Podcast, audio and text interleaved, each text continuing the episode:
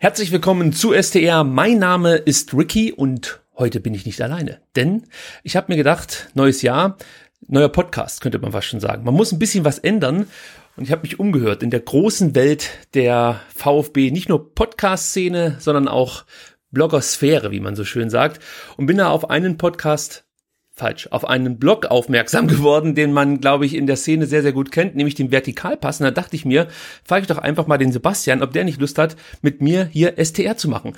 Und er hat ja gesagt und ist jetzt hier. Hallo, Sebastian. Hallo, freut mich, dabei zu sein. Ja, besser bekannt natürlich als Butze auf Twitter. Da hast du dir einen Namen gemacht und natürlich mit dem Vertikalpass. Ja, ich freue mich auch, dass du hier bist. Und äh, ich muss ich muss gleich eine Frage stellen, die mich wirklich interessiert. Oder ich, ich leite anders ein.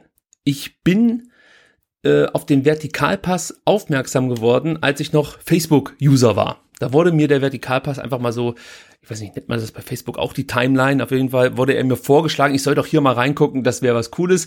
Und bislang habe ich eigentlich immer so gedacht, ja gut, die Jungs, die über den VfB bloggen, hast du eigentlich auch schon alles gehört, die meckern halt äh, vielleicht manchmal ein bisschen zynischer als äh, ja so eine normale Zeitungsredaktion. Aber ich habe mich an den Vertikalpass rangetraut und war begeistert von euren Texten. So, und jetzt kommt eigentlich meine Frage. Jetzt, das war erstmal das Lob, jetzt kommt die Frage. Wie ist es eigentlich entstanden, dass ihr, also ihr seid äh, zwei, die den Vertikalpass betreiben, du zum einen und der A B Z, den man auch auf Twitter kennt. Äh, wie seid ihr auf die Idee gekommen, eigentlich den Vertikalpass ins Leben zu rufen? Habe ich noch nicht richtig mitbekommen bei euch. Ähm, also die Story beginnt ähm zweitausendzehn, glaube ich schon. Und wir haben zweitausendzehn, genau, zur ähm, W M in Südafrika eine W M-App gemacht. Und ähm, die hieß der W M-Spicker. Ähm, haben der ähm, Andreas und ich gemacht und noch zwei äh, werte Kollegen und haben eine App dazu gemacht, weil wir dachten, na gut, damals gab es eh nicht so viele Apps und äh, nicht so, wie wir uns das vorgestellt haben, haben eine iPhone-App dann zur W M gemacht, haben das Ganze dann ähm, nochmal gemacht ähm, zur E M zweitausendzwölf ähm, und hatten es eigentlich auch vor, zur äh, W M zweitausendvierzehn zu machen, haben dann aber aus Zeitgründen ähm, festgestellt, hey, das kriegen wir gar nicht hin, weil da steckt immer schon relativ viel Arbeit drin mit Texte schreiben, ähm, Design ähm, und alles drumherum und haben dann gemerkt, hey, wir, wir schaffen das nicht und haben dann zur ähm, W M zweitausendvierzehn einen Blog gestartet. Und ähm, haben uns überlegt, wie der heißt und waren dann erst bei, ich glaube, der Arbeitstitel war Yogi Bonito, ähm, haben dann aber ähm, nie, nicht gemacht, weil wir gesagt haben, okay, wir wollen das vielleicht dann nach der W M noch weiterführen und weil wir ja beide VfB-Fans und, und Mitglieder sind, könnte das dann nach der W M zweitausendvierzehn ein ähm, VfB-Blog werden. Und so ist der Vertikalpass entstanden dann tatsächlich zur W M zweitausendvierzehn und wir haben ähm, da ein paar Texte geschrieben zur W M, haben Spiele live getickert. Das haben dann, weiß ich nicht, wahrscheinlich so fünf bis acht Leute dann mitverfolgt, unseren Live-Ticker, die aber ohne unbescheiden klingen zu wollen, wirklich hervorragend waren, aber hatten halt keine Leser und haben danach dann angefangen, über den VfB zu schreiben, dann in der ähm, Saison zweitausendvierzehn, zweitausendfünfzehn. Und seitdem gibt's eigentlich den Vertikalpass. So, jetzt wissen wir das.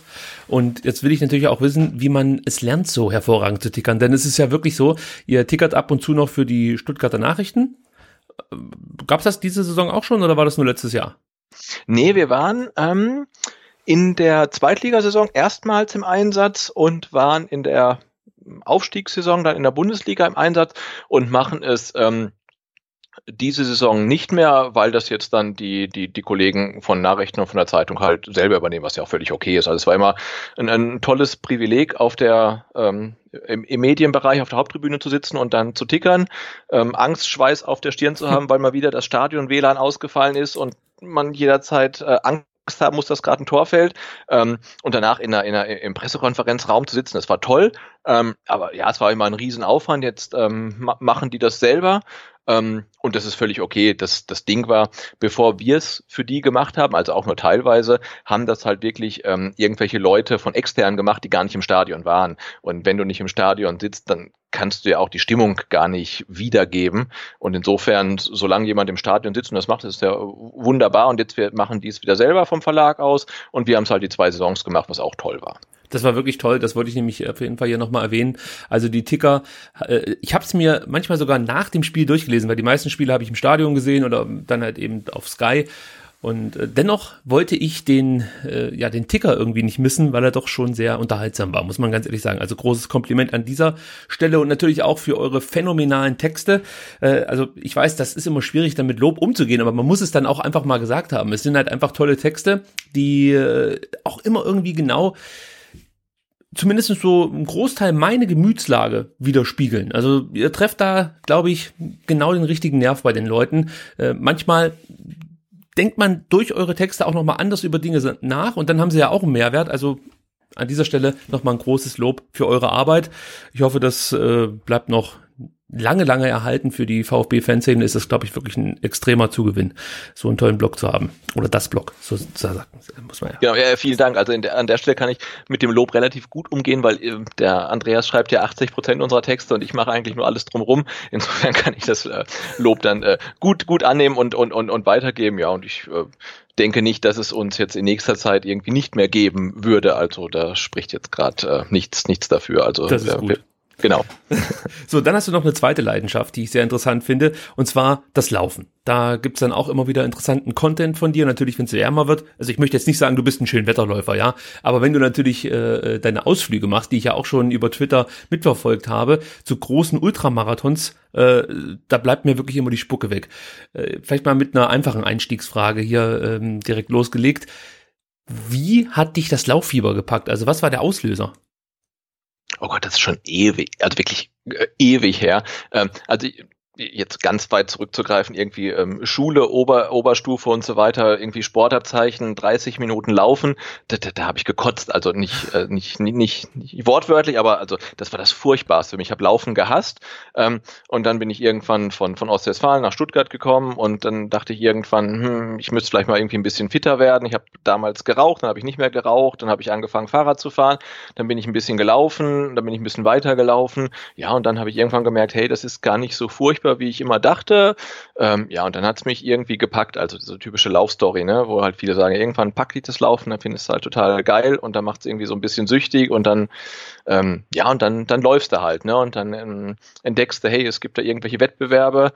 Bei mir war es dann so, ich habe den Gablenberg gewohnt und habe dann einmal im Jahr gesehen, wenn ich irgendwie über die Neckarbrücke gefahren bin, hey, da am Stadion ist ja im Im, im, im Juni total viel los und ganz viele Leute in bunten Klamotten und was machen die da? Und dann habe ich erfahren, okay, das ist der Stuttgart-Lauf und dann dachte ich, hey, da, da musst du irgendwann mal mitmachen und da war damals noch ähm, ein Halbmarathon für mich ähm, unvorstellbar, also einundzwanzig Kilometer zu laufen, ähm, das habe ich dann zweitausendsechs, glaube ich, gemacht. Genau, zweitausendsechs war das. Ja, und so begann das halt, ne? Und dann, wenn du einen Halbmarathon gelaufen bist, dann denkst du, ja gut, wenn du einen halben läufst, dann kannst du ja vielleicht auch einen ganzen laufen.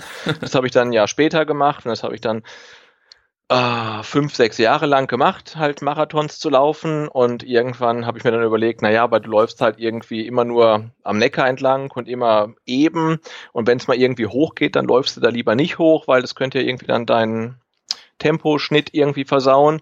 Und habe gedacht, das ist ja eigentlich auch Quatsch, lauf doch da mal hoch. Und so bin ich dann zum Trailrunning, wie es jetzt ja neudeutsch heißt, gekommen. Ähm, und seit zweitausendfünfzehn laufe ich deswegen überwiegend halt nicht mehr ähm, flach und auf Asphalt, sondern lieber irgendwie durch irgendwelche Gebirge, sei es auf der Alp oder im Schwarzwald oder in Alpen. Also du läufst, das habe ich jetzt dann völlig falsch wiedergegeben hier, du läufst gar keine Ultramarathons. Doch, doch, ich laufe schon Ultramarathons. Ja, okay, dann habe ich es doch richtig, ja, okay. Genau. Das ist mir nämlich auch aufgefallen. Also ich muss sagen, ich habe ja auch eine äh, gewisse Affinität zum Laufen und bei mir war es letzten Endes der Klassiker, bisschen Gewicht verlieren und dann habe ich wirklich mit einem Kilometer angefangen. Also es war, es war wirklich so, dass ich die fast äh, niedrigste Laufstrecke genommen hat, die man so, glaube ich, nehmen kann, äh, wenn man an, anfangen will mit Laufen. Einfach mal so einen Kilometer und habe mich immer weiter gesteigert, aber ja, mehr als dreißig habe ich nie geschafft. Und danach war ich auch äh, erstmal raus für ein paar Wochen. Also das hat mich zu sehr umgehauen, muss ich sagen. Das war auf dem ehemaligen Flughafen Tempelhof, den ich da mehrfach umrundet habe und danach einfach wie so ein nasser Sack zusammengefallen bin.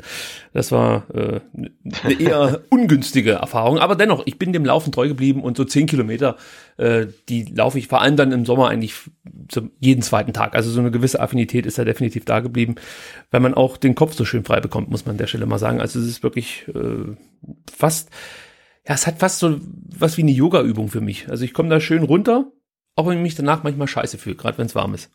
muss, muss ja, aber, aber, aber das ist ja so, je, je, je schlechter das Wetter ist und man läuft dann trotzdem, je, desto besser fühlt man sich ja halt hinterher. Ich bin jetzt am Sonntag gelaufen, wirklich zwei Stunden bei strömenden Regen und es war echt, es war echt kacke. Aber danach bist du halt zu Hause und fühlst dich halt wie ein junger Gott, ne? Weil du sagst, hey, ich hab's halt durchgezogen. Also ähm, das ist schon gut und mittlerweile tatsächlich brauche ich es auch für den Kopf halt, ne? Wenn du den ganzen Tag irgendwie im Büro sitzt und dann abends halt dann nochmal irgendwie ähm, eine Stunde, zwei Stunden laufen, danach bist du halt dann wieder klar im Kopf und so, das ist schon gut und ja, es ist ein fester Bestandteil äh, meines Lebens und klar, frisst halt eine Menge Zeit, vor allem wenn man halt lange unterwegs ist am Wochenende und so weiter, aber ähm, ja, also mir, mir tut es halt gut und ich merke halt, mein, mein Körper kann das halt, also ähm, ich habe es auch mal angefangen mit dem Ziel, Gewicht zu verlieren. Ähm, mittlerweile kann ich, weiß ich nicht, hundert Kilometer laufen, habe halt nach wie vor kein Gewicht verloren. Aber wie viele Kalorien nimmst du da zu dir? Wie bitte? Damit du kein Gewicht verlierst, wie viel Kalorien nimmst du dir, äh, nimmst du da zu dir? Naja, die, die, also an Tagen, an denen ich viel laufe, habe ich wahrscheinlich schon ein Kaloriendefizit, aber ich schaffe es dann halt an Tagen, an denen ich dann vielleicht mal nicht laufe, das dann wieder ganz gut zu kompensieren. Also ähm, ich, ich weiß nicht, also ja, man verbrennt ja schon viel, aber ich ähm, schaffe es, mein ähm, Kampfübergewicht äh, ganz gut zu halten eigentlich. Und, und da ich weiß, dass ich halt trotzdem über die Strecken komme, ist das dann auch okay für mich. Aber du ernährst dich jetzt nicht speziell, also da gibt es jetzt nicht irgendwie so ein Äh, ja, äh, Sportlerernährung, die du jeden Tag zu dir nimmst oder proteinhaltig nee, nee, besonders nee, nee. oder ganz, so. Du machst, ganz, was du willst. Also da bin ich, da bin ich, da bin ich total, total pragmatisch halt. Also Kennst äh, ernähre mich ganz, ganz ja? äh, er, ernähre mich ganz normal. Also ich habe jetzt, das hat mit dem Laufen gar nichts zu tun, aber ich habe jetzt im September letzten Jahres angefangen, kein Fleisch mehr zu essen, aber das war mehr so eine, also hatte nichts mit dem Laufen zu tun halt und ähm, hat auch jetzt nichts an meinem Laufen geändert. Also es klappt nach wie vor genauso, wie es vorher geklappt hat. Kennst du Courtney Dauwalter?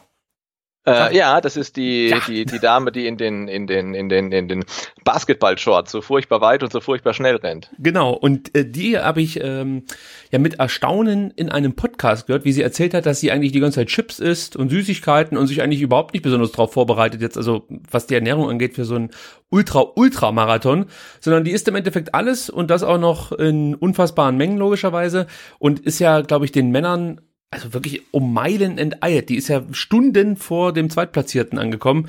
Das hat mich stark beeindruckt, muss ich sagen. Also die amerikanische Ultramarathon-Szene verfolge ich so am Rande durch äh, Joe Rogan, der einen Podcast hat und dann immer wieder interessante Gäste. Cameron Haynes äh, zum Beispiel da schon interviewt hat und David Goggins. Ich weiß nicht, ob das Leute sind, die die dir was sagen, aber das sind die Leute, die ich so äh, mehr oder weniger durch eben Joe Rogan dann verfolge und immer wieder beeindruckt bin, was die für Leistungen äh, ja letzten Endes imstande sind, immer wieder abzurufen. Also das ist schon unglaublich, ja. Ja, ich finde es halt bei, vor allen Dingen jetzt, um äh, um es vielleicht abzuschließen, beim beim Ultralaufen halt so faszinierend, da gibt es halt Leute, die haben halt eine ganz stringente Di- Di- Diät, die planen halt alles minutiös durch und die sind super gut und dann gibt es halt Leute wie äh, Courtney Dauwalter, ne, die sagt halt, ja, ich habe halt irgendwie Termine und ich kann das irgendwie alles nicht richtig planen und ich laufe halt dann, wann ich Zeit habe und ich esse, was ich will und ich mache auch, ich, ich laufe halt nur und ich mache halt auch keine Stabi-Übungen und auch sonst nichts und die ist halt genauso schnell, ne, und das finde ich halt äh, beim beim beim Laufen so faszinierend. Also es gibt halt nicht äh, Schema X und du musst das machen, um erfolgreich zu sein, sondern es gibt halt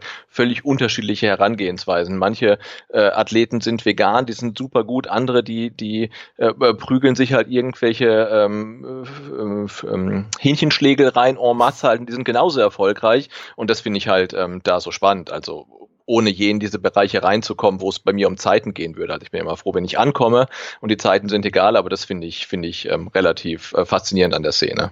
Also ihr merkt schon, für alle, die da draußen jetzt sitzen und sich überlegen, wie kann ich am besten äh, ja, Ultramarathonläufer werden, einfach mal anfangen und nicht mehr aufhören. Das ist genau. Die Erfolgsformel. Das ist das Geheimrezept. Starten und nicht mehr, nicht mehr stehen bleiben. Ja, also es kann so einfach sein. So, wir beide wollen in Zukunft hier ab und zu gemeinsam uns hinsetzen und über die aktuelle Lage des VfB Stuttgart sprechen. Wir haben natürlich Glück, unser Verein bietet da immer genügend Angriffsfläche in der Regel. Und so ist es auch diesmal. Heute soll es natürlich so ein bisschen darum gehen, was erwartet uns in der Rückrunde zwanzig achtzehn, zwanzig neunzehn, wie lief das Trainingslager? Michael Reschke war zu Gast bei Sport im Dritten. Alles Themen, die man hier so ein bisschen ansprechen wird. Und äh, ja, natürlich interessiert uns auch euer Feedback. Das heißt, wenn ihr irgendwie Meinungen oder einfach eine Eingebung habt für diese Sendung, dann könnt ihr die uns zukommen lassen auf Twitter at V F B S T R äh, oder ihr kommentiert es unter die YouTube-Videos. Ich verspreche, im Jahr zwanzig neunzehn schaue ich auch mal wieder in die YouTube-Kommentare. Ich muss sagen, ich habe es schon mehrfach angesprochen, ich bin jetzt nicht so der große YouTube-Gucker äh, und das führt dann dazu, dass die Kommentare ja unter den S T R-Videos von mir ja im Endeffekt so ein bisschen ignoriert werden. Also sorry dafür, wenn ihr euch da die Mühe gemacht habt. zwanzig neunzehn habe ich mir fest vorgenommen, da intensiver einzusteigen und die Leute auch äh, zu Wort kommen zu lassen. Und es gibt ja eine neue Rubrik, ja, die Frage der Woche, die haben wir auch noch mit dabei. So, aber bevor ich hier die ganze Sendung schon ähm, im Endeffekt äh, ja, vorbespreche, gehen wir doch direkt in Medias Res. Sebastian, es gab... Es, nee, ich möchte anders anfangen. Du hast ja jetzt so die letzten Wochen mitverfolgt, Trainingslager, neue Spieler, die verpflichtet wurden, Michael Reschkes Auftritt et cetera pp. Was ist denn dein aktueller Eindruck von der Situation beim VfB? Hast du eher ein gutes Gefühl oder ja eher nicht so gut, was die Rückrunde jetzt speziell natürlich angeht? Die, die Frage habe ich mir auch ähm, gestellt, bevor wir aufgenommen haben, was ist, wenn er mich jetzt fragt, wie wir denn in die Rückrunde reingehen, wie mein Gefühl ist. Und ich bin da echt total unentschlossen. Ne? Also so ein paar Sachen sind gut, so ein paar Sachen bereiten mir Bauchweh. Und ähm, ja, und das Auftaktprogramm hat es halt wieder in sich. Ne? Also ich habe mal geguckt, ähm, Mainz zu Hause, ähm, letzte Saison haben wir da eins null gewonnen, ähm, am zweiten Spieltag. Das äh, war das Tor vom vom Holger Badstuber. Mhm. Ich glaube, kurz vorher hätte es Elfmeter für Mainz geben können, müssen, also ganz enge Kiste. Und dann habe ich nochmal geguckt, ähm, das letzte Heimspiel gegen Mainz war dann die Abstiegssaison, äh, dreiunddreißigster Spieltag, da haben wir nach eins null Führung eins drei verloren. Also das ist ja auch kein Selbstläufer gegen Mainz. Ähm, Und so jetzt die Erkenntnisse aus dem Trainingslager, hm, weiß nicht, ne? Also gegen Utrecht verloren, gegen äh, Brügge unentschieden.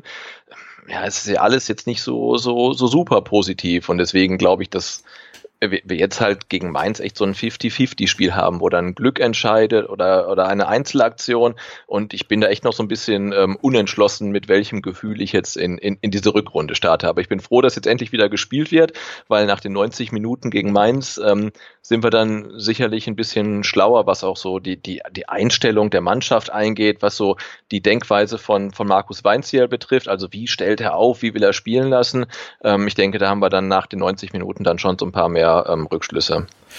Was mich so ein bisschen belastet, muss ich fast schon sagen, sind die Äußerungen von diversen Spielern, die ich so aus dem Trainingslager vernommen habe. Also das ging ja damit los, dass Gonzalo Castro von Markus Weinzierl auf die Rechtsverteidigerposition gestellt wurde und Weinzierl hat schon gesagt, ja, er weiß, Castro ist jetzt nicht so scharf drauf, Rechtsverteidiger zu spielen, aber er muss sich jetzt eben unterordnen. Da habe ich mir noch gedacht, okay, wenn einer momentan mal die Klappe halten muss, dann Gonzalo Castro. Von daher ja, lassen wir es mal so stehen. Dann kam die Nummer, dass ähm, González ja, gesagt hat, er spielt nicht so gerne als linker Mittelfeldspieler und sieht sich eher als klassischer Stürmer, aber ja, ordnet sich natürlich der aktuellen Situation so ein bisschen unter. Äh, dann natürlich das Thema mit Holger Badstuber, das letzte Woche aufkam, dass er mehr oder weniger den Verein verlassen darf, wenn er das möchte. Und äh, klar, Michael Reschke hat dann gestern nochmal eine Rolle rückwärts gemacht, aber trotzdem, das Ganze wirkte auf mich nicht so besonders harmonisch. Und dann habe ich mir aber gedacht, heute im Laufe des Tages, ja eigentlich muss es das auch gar nicht sein, denn äh, wir haben ja in den letzten Jahren doch häufiger mal so eine Art Wohlfühl-Oase hier gehabt, möchte ich schon so sagen. Also die Spieler haben sich jetzt nicht besonders äh, mit viel Kritik so ganz persönlich auseinandersetzen müssen, sondern es ging immer dann gegen einzelne Personen, wie zum Beispiel gegen den Trainer oder gegen den Sportvorstand. Vielleicht ist es jetzt auch genau richtig, dass es vielleicht ein bisschen härter zur Sache geht. Auch natürlich, was ich noch vergessen habe, die Geschichte mit Tassos Donis, ja, der zu spät zum Frühstück kam und deswegen erstmal suspendiert wurde für das Testspiel und anschließend äh, nicht beim Mannschaftstraining teilnehmen musste. Geht's dir da ähnlich, dass du diese Störfeuer, die ja aus La Manga nach Stuttgart getragen wurden, dass die dich ein bisschen verunsichern oder behältst du da klaren Kopf, möchte ich mal fast schon sagen? Weil mir geht's, also, mir geht's schwierig bei mir, ja. Ja, aber also ich glaube, dass das generell ja so ein, so ein gewisses Reizklima dem VfB gut tut. Ne? In der Sommervorbereitung alle Spiele gewonnen, alles super, hunderttausend Leute beim Tag des Brustdrings und ne, also da war ja nur die Frage Europa League oder Champions League und ja, dann verlierst du halt in Rostock wirklich chancenlos in der ersten Pokalrunde. Und ich glaube, das, das finde ich gut. Ja, war ja so, ne? Und ähm, und ich glaube, dass dem Reiz, dass das ein Reizklima der, der Mannschaft gut tut. Ähm, vielleicht sind es jetzt ein paar zu viele Störfeuer, aber so, so im Endeffekt ist es ja alles jetzt auch nichts Ernstes. Also ich glaube, die müssen halt wirklich äh, angespitzt sein, halt gleich vom ersten Spieltag an äh, Gas zu geben. Ne? Das, was der Reschke gestern auch bei Sport im Dritten gesagt hat, ne? Die müssen halt einfach mehr mehr bringen. Und ähm, und die sind am ersten Spieltag der der Saison halt ins Spiel ähm, reingegangen und haben gedacht, hey, das ist der fünfunddreißigste Spieltag letzte Saison, das gewinnen wir auf jeden Fall, und haben dann gemerkt, okay, das, das klappt halt nicht. Und ich glaube, durch diese ganzen Störfeuer auch, und ich glaube auch Markus Weinzierl wird es ihnen ähm, nochmal sehr bewusst gemacht haben, ähm, jetzt geht's halt ums Ganze und jetzt muss man halt von Anfang an ähm, dranbleiben halt. Und insofern finde ich das jetzt nicht, nicht äh, so beunruhigend, was da jetzt im Trainingslager passiert ist.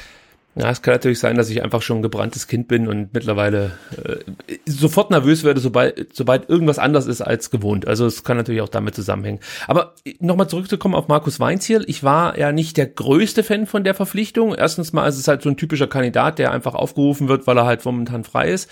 Und zum anderen ähm, eilte ihm so ein bisschen der Ruf voraus, dass er nur ein sehr engen Kern der Spieler um sich schart, mit diesen Spielern kommuniziert, der Rest fällt mehr oder weniger so über.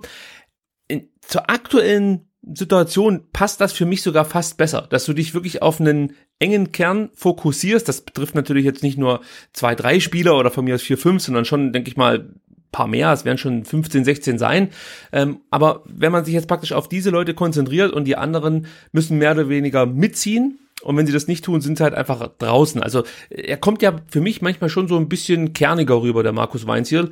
Und das finde ich jetzt momentan eigentlich, glaube ich, die richtige Ansprechhaltung den Spielern gegenüber, oder? Ja, absolut. Also das habe ich aber auch schon gegen Ende der Hinrunde gemerkt, wo ich dachte, hey, der der, der Weinzierl macht keine Gefangenen mehr. Ne? Der mhm. weiß jetzt, was die Stunde geschlagen hat. Und ähm, da, da kam ja der Tassos Donis aus einer langen Verletzungspause und, und bam, sitzt, steht er in der Starthelf, ne? Um, und, und wenn man gesehen hat, wie sich äh, der Daniel Didavi gegen Schalke irgendwie über den Platz bewegt hat, irgendwie wahrscheinlich bis äh, zur Stirn vollgespritzt mit Schmerzmitteln, also den Markus Weinzierl ist das, glaube ich, die Befindlichkeit der Spieler ist dem relativ egal. Ne? Der will Punkte holen. Der will nicht absteigen, der will seinen äh, Job nicht verlieren. Ähm, der ist relativ kompromisslos, was in der derzeitigen Situation sicherlich ähm, für uns Fans jetzt kein Nachteil ist, für einzelne Spieler vielleicht, aber ähm, ja, ich glaube, der macht halt keine Gefangenen mehr, ne? Und dann ähm, ja, sortiert er auch einen Donis halt dann aus ähm, im Trainingslager, wenn der zu spät kommt, weil der genau weiß, hey, jetzt müssen halt alle mitziehen und ich habe jetzt auch den Esswein, den ich dann auch da spielen lassen kann. Ähm, also ja, ich glaube, der zieht jetzt halt wirklich durch. Und ein bisschen geht's ja auch um seine Karriere. Also ich möchte jetzt nicht sagen, dass wenn er beim VfB scheitert, dass es damit dann ähm, ja sich erledigt hat mit der Trainerkarriere, aber ein Stück weit ist es natürlich für ihn jetzt wichtig, dass er hier auch performt und äh, natürlich mit dem VfB die Klasse hält. Ich bin mal gespannt, wie das dann weitergeht. Also nehmen wir mal an, der VfB würde, ich sage jetzt mal im Idealfall fünfzehnter werden, ob man dann auch in die neue Saison miteinander geht. Ja, also das, da mache ich auch noch ein kleines Fragezeichen dahinter irgendwie. Also da sind sowieso noch ein paar Themen, die wir, denke ich mal, in den nächsten Monaten äh, besprechen dürfen. Ich hoffe natürlich, dass der VfB irgendwie die Klasse hält. Da kommen wir gleich auch nochmal detaillierter dazu. Ich möchte noch ganz kurz bei Markus Weinzierl bleiben, weil eine andere Frage, die ich mir natürlich momentan stelle, ist, welches System möchte er spielen? Man hört jetzt immer, er will unbedingt diese Spieler, die für Tiefe sorgen, sprich Alexander Esswein. Mit Sicherheit kann das auch ein Tassos Donis leisten und natürlich jetzt Steven Zuber, der ähm, im Laufe der letzten Woche zum VfB gewechselt ist, auch auf Leihbasis. Äh, dann sieht man, glaube ich, äh, ja, bei den Testspielen, dass er eher auf eine Dreierkette defensiv setzt. Was ist so dein Eindruck? Also denkst du, es es geht, oder wir, anders gefragt, denkst du, wir sehen einen anderen Fußball als ja große Teile der Rückru- der Hinrunde, oder meinst du, dass wir uns erstmal wieder weiterhin mit diesem dann doch chancenarmen, ich, ich wollte gerade Defensivfußball sagen, aber es ist ja auch kein richtiger Defensivfußball, es ist einfach so eine Art Verhinderungsfußball, also sowohl defensiv als auch offensiv, es ist einfach überall nichts Halbes und nichts Ganzes. Ja, also ich glaube schon, er, er möchte mh, körperlich starke, schnelle Außenspieler haben, ähm, die, die hat er jetzt rechts mit Donis, wenn er fit ist, und, und Esswein, der ein, ein Trainertransfer war, den wollte er, und man hat ja auch in Testspielen gesehen, ja, der, der kann das, ne? Also der ist schnell, der ist robust, ähm, der kommt halt vor bis zur, bis zur Grundlinie und, und, und, und links mit dem Zuber, wenn der dann fit ist, und ich hoffe, der wird halt dann auch relativ schnell fit und wird nicht so eine typische VfB-Geschichte, dass sie halt diese äh, Kapselverletzung irgendwie ewig hinzieht, weil der hilft uns links definitiv, also der, der Typ ist, denke ich, ein, ein guter, ne? Also muss man ja nur sehen, also mit Esswein holt man einen aus der dritten Liga und mit Zuber holt man halt einen aus, aus der Champions League, der ja. äh, bei der W M zweitausendachtzehn gespielt hat und gegen Brasilien ein Tor geschossen hat. Also der Typ ist gut. Also ich denke, der kann uns wirklich helfen. Ähm, und er will schnelle Außenspieler haben. Ähm, und, und ja, und er setzt halt darauf, dass dann die Bälle halt nach innen kommen auf Gomez. Ne? Also das ist, glaube ich, so ähm, etwas, wo ich dann, ich habe ja also jetzt natürlich nicht die Expertise, die ein Markus Weinzierl hat, aber er scheint ja relativ stark auf eine auf eine Achse zu setzen, die bei ihm auf jeden Fall auf aus Gentner und Gomez plus weiteren besteht. Ähm, wo ich jetzt persönlich nicht so sicher bin, ob das jetzt so wahnsinnig hilfreich ist. Aber er will wahrscheinlich schnell über die Außen kommen und dann die Bälle auf Mario Gomez bringen. Was jetzt ja erstmal nicht so blöd klingt, er musste halt dann die Dinger halt auch reinmachen. Das kommt natürlich dazu.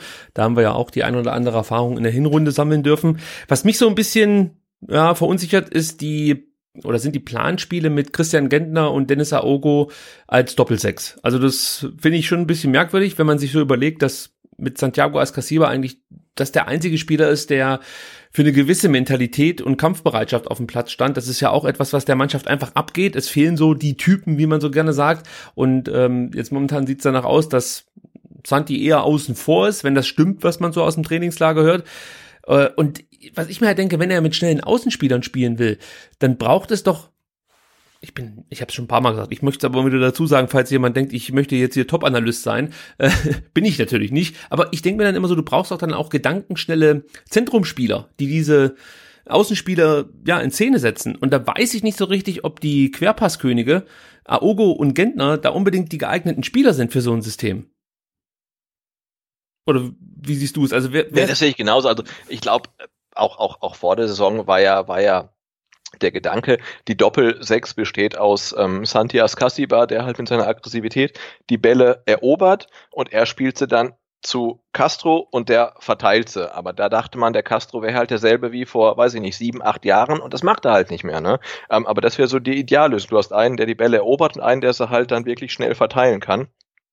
Und unter Ogo und Gentner, die sind halt super abgeklärt. Ne? Also gerade wenn man Aogo sieht, der ist schnell, auch wenn man es nicht glaubt, doch der Typ ist schnell, ähm, der, der, und der ist abgeklärt, und ähm, der, der kriegt den Ball, und der verliert auch in der Regel keinen Ball. Ne? Der, der spielt ihn halt wirklich immer zum Mitspieler, aber er spielt ihn halt nicht irgendwie ähm, steil oder vertikal nach, nach vorne und generiert so ähm, irgendwelche gefährlichen Chancen, aber äh, er hält den Ball in eigenen Reihen, aber das ist es halt auch. Und mit dem Aogo und mit dem Gentner hast halt dann zwei von den Leuten auf der Doppelsechs, und ich sehe halt nicht, wie man dadurch dann mehr, mehr, mehr Tore erzielen möchte oder mehr Chancen generieren kann. Das wird das große Problem sein, die Jungs da erstmal dann auch in die Tiefe zu schicken. Die Bälle müssen natürlich auch irgendwie ankommen. Da haperte es ja dann doch das ein oder andere Mal äh, im VfB-Offensivspiel, dass die Bälle überhaupt ja zu den eigenen Mitspielern kommen. Äh, das Problem, was ich natürlich auch sehe, ist, dass ein ja, Gonzalo Castro jetzt nicht einfach, weiß ich nicht, fünfzig Prozent besser spielen kann als in der Hinrunde. Ja, also wir müssen jetzt erstmal davon ausgehen, dass er momentan sich in so einem Tief befindet. Äh, was sich dann für mich natürlich aufdrängt, ist die Frage, sollte man da nicht nochmal nachbessern? Ja, müsste da Michael Reschke vielleicht nicht gucken, ob er irgendwie noch jemanden bekommt, der diesen, diesen, ja, dieses Vakuum ausfüllt letzten Endes, ja, weil die Davi ist ja jetzt auch niemand, den du als Achter sehen möchtest. Das ist ja eher jemand, den du dann wirklich als klassischen Zehner einsetzen würdest, oder? Ja, oder, oder als irgendwie als, als hängende Spitze oder so, ne? Oder und sowas, ich glaube, ja. da, Ja, finde ich halt das System dann von, was was was Markus Weinzierl dann in der Hinrunde spielen, ist auch so ein bisschen eingefahren. Ne? Also irgendwie Gomez äh, vorne drin, ähm, González auf links, wo du immer gedacht hast, hey, nee, also da, da, da stimme ich dann mit ihm überein. Der ist halt in der, im Zentrum dann auch besser aufgehoben als irgendwie links auf dem Flügel. Ähm, Und ja, und das war irgendwie alles so so so eingefahren irgendwie, ne? Und ja, und beim Didavi, aber auch da eine große Unsicherheit. Also wenn du mir jetzt sagst, der Daniel Didavi macht jetzt in der Rückrunde vierzehn Spiele, sage ich, ja, das könnte sein. Und wenn du mir sagst, hey, der macht vier Spiele und keins von Anfang an, würde ich sagen, das kann auch sein. Also man weiß ja echt null, was mit dem mit dem ist. Also diese diffusen Beschwerden und äh, die Statements klingen ja alle gleich. Ne? Also er sagt irgendwie, ja, ich fühle mich besser, aber ich habe noch leichte Beschwerden und ich weiß nicht wann. Und also da weiß man ja gar nicht, was mit dem los ist halt. Ne? Und wenn man ihn dann auch gegen Schalke gesehen hat, da, da war er dann ja auch ähm, keine, keine, keine, keine Verstärkung einfach. Hey, ich habe ja mal eine Theorie aufgestellt, dass äh, Daniel Didavi vielleicht deswegen ein Problem hat mit der Achillessehne oder das Problem hat, dass sie nicht so schnell abheilt, weil er sich ja auch vegan ernährt und du da ja eher kohlenhydrathaltige Nahrung zu dir nimmst, oder? Das ist ja eigentlich schon so, dass, dass du stärker Kohlenhydrate zu dir nimmst. Protein ist schwieriger zu dir zu nehmen. Oder ja, so. Aber oh, das ist aber ganz, ganz dünnes Eis jetzt, wenn okay, du jetzt ja, okay. mit äh, dieser Fleisch, Fle- Fleischesser gegen, gegen Veganer-Diskussion so anfängst. Ähm, nee, aber was, was, darum, was, was ich halt glaube, wirklich ist, wenn, wenn ein Spieler grundsätzlich eine lange Verletzungshistorie hat, ähm, dann hört die nicht auf einmal auf, sondern sie werden halt immer ja. irgendwelche Zipperlein haben, weil halt der ganze Bewegungsapparat halt irgendwo miteinander korreliert. Ne? Also es ist ja, wäre ja auch nicht das erste Mal, dass irgendein Fußballspieler irgendwelche Muskelprobleme hat, weil er irgendwie einen kaputten Zahn hat. Also das, das spielt ja alles zusammen einfach. Ne? Und ein Spieler, der halt ständig verletzungsanfällig war, der, der, der wird das nicht auf einmal irgendwie aufgeben. Und klar, er hat letzte Saison dreiunddreißig Spiele gemacht für Wolfsburg, aber wenn man sich die, die Historie davor anguckt, da war halt immer verletzungsanfällig. Ja, das war und du ja kannst eher die halt, Ausnahme. Genau, und du kannst halt bei, bei einem Spieler wie Daniel Didavi und du kannst bei einem Spieler von wie, wie, wie Holger Badstuber nicht davon ausgehen, dass der halt neunzig Prozent der Saison spielen kann. Das, das ist halt einfach so. Auf was ich eigentlich hinaus wollte, ist, dass äh, gerade so Entzündungsgeschichten äh, im Körper durch eine ja sehr kohlenhaltige, äh, kohlenhydrathaltige Ernährung ähm, ja eher noch gefördert werden. Ja, das gibt ja mittlerweile diese Theorie. Und ich, ich habe halt für mich da mal so ein bisschen rumgesponnen, habe mir gedacht, okay, da ist jemand, der vermeintlich mehr Kohlenhydrate zu sich nimmt und ständig an diesen Entzündungsproblemen leidet. Also vielleicht korreliert das dann doch irgendwie, aber ich denke mal, da gibt es schon ein paar Experten, die sich damit beschäftigen. Aber man fragt sich halt schon, warum hat er so lang anhaltende Probleme mit der Achillessehne? Also es ist ja diese Schleimbeutelentzündung, ja, also sprich eine Entzündung und man denkt natürlich dann schon, ja, irgendwann müsste das doch mal in den Griff zu bekommen sein, aber es scheint ja wirklich auch bis jetzt noch nicht, ja, einfach komplett abgeheilt sein, zu sein. Das macht mich natürlich auch noch mal ein bisschen nervös, wenn du den dann ins kalte Wasser wirfst und es droht dann vielleicht noch eine deutlich längere Ausfallszeit, vielleicht noch sogar über die Saison hinaus, man weiß ja wirklich gar nichts. Also momentan scheint alles möglich, von er spielt gegen Mainz bis Karriereende. Also ich, ich mache jetzt hier mal den Teufel an die Wand sozusagen, aber es ist schon ja schwierig. Also richtig planen kann man mit ihm nicht, glaube ich, momentan. Also zumindest wir Fans nicht. Intern nee, genau, aber das denke ich genau. Lassen. Das ist halt, ne, also das, das war halt ein Transfer ins, ins, ins Risiko, also da tauscht die da wie Ginczek, ne? Also hätte auch genau andersrum laufen können. Also ähm, die Davi macht bei uns, weiß ich nicht, wie viele Spiele Ginczek macht. Er macht zehn Spiele und schießt Tore und bereitet vor ja. und Ginczek spielt gar nicht. Und ich habe jetzt heute Morgen im Kicker gelesen, Daniel Ginczek hat sich im Trainingslager verletzt und kann Rückrundenstart ist, glaube ich, schon ähm, abgeschrieben und man weiß nicht, wie lange er ausfällt. Also, ne, also die zwei, das sind halt echt so, so, so sind halt einfach ja, Fragezeichen. Dinge, ne? Du kannst ja. halt einfach mit, genauso wie Personal die Badstuber, mit denen ja eigentlich nicht nicht wirklich rechnen halt. Dementsprechend muss man das dann wiederum auch Reschke vorwerfen, dass er so einen Spieler verpflichtet, der natürlich Qualität hat, aber dann nicht einfach ein Backup in der Hinterhand hat. Ich weiß, er sagt dann immer wieder Berkay Özcan, aber es war ja jetzt nicht so, dass er sich wirklich aufgedrängt hat. Vor allem unter Korkut kam er ja kaum zum Einsatz. Also es war jetzt kein Spieler, wo man gesagt hat, okay, hier wird ein äh, junges Talent an die Mannschaft rangeführt. Das war unter Wolf noch ein bisschen anders, aber unter Korkut war ja eigentlich für ihn kein Land mehr zu sehen. Also bin ich da auch noch mal ein bisschen skeptisch, ob der Herr Reschke da die richtigen Rückschlüsse gezogen hat, äh, nachdem er Daniel Didavi verpflichtet hat. Und da kann natürlich zehnmal sagen, dass es letzte Saison hervorragend war, dass er dreiunddreißig Spiele gemacht hat, aber wenn du halt diesen Spieler über zehn Jahre begleitest, dann siehst du halt, dass das wirklich die Ausnahme der Regel war und so viel Weitsicht muss ein Sportvorstand haben, um dann einfach nochmal, ja, einfach einen zweiten Spieler vielleicht auf diese Position zu stellen, wobei man natürlich auch die Frage äh, stellen muss, ob für Daniel Didavi noch wirklich ein Platz ist in dieser Mannschaft. Also schon unter Korkut musste man die Frage stellen und ich finde auch jetzt unter Weinzierl wird es nicht einfacher, Daniel Didavi auf dem Platz irgendwie unterzubringen. Also siehst du es da anders? Wir können ja mal die Aufstellung durchgehen, die wir vielleicht erwarten für äh, das Spiel gegen Mainz. Ähm, aber erstmal die Frage abschließend, wo siehst du Daniel Didavi aktuell in der Mannschaft, wenn er fit ist? Also ich sehe ihn in der Weinzierl elf definitiv eher als in der Korkut elf, ne? Weil der, unter Taifun Korkut gab es keinen Daniel Didavi von der Position her. Ähm, der, der, der hat da keinen Platz. Also deswegen ist ja immer noch die Frage, also was hat den VfB geritten, ihn überhaupt zu verpflichten? Also war das halt irgendwie ein Alleingang von, von Michael Reschke, der dachte, hey, einen mit Stallgeruch, den holen wir zurück. Aber im System Korkut gab es ja die Position schlichtweg nicht, weil auf den Flügel kannst du nicht setzen. Also er muss ja irgendwie zentral spielen und, und das, das gab es halt nicht, ne? Also Und ja, und ich weiß gar nicht, also unter Weinzierl dann schon eher, weil er da auch schon ein paar Mal jetzt ge- gespielt hat. Und also ich persönlich sehe ihn halt eher relativ weit vorne, ähm, hinter Mario Gomez so als, als, als hängende Spitze irgendwie, als falsche Neun oder wie man das dann halt irgendwie nennen soll. Wer mhm. dann für ihn rausgehen soll, ähm, weiß ich allerdings auch noch nicht so ganz genau. So, dann spielen wir es mal durch. Äh, fangen wir mal hinten an mit der Abwehr. Äh, da ist ja die große Frage, Dreierkette oder Viererkette. Ich persönlich bin eher ein Fan von der Viererkette, weil ich glaube, da haben wir auch mehr Punkte geholt als mit der Dreierkette. Aber es deutet vieles darauf hin, dass er äh, Dreierkette spielen lässt, oder?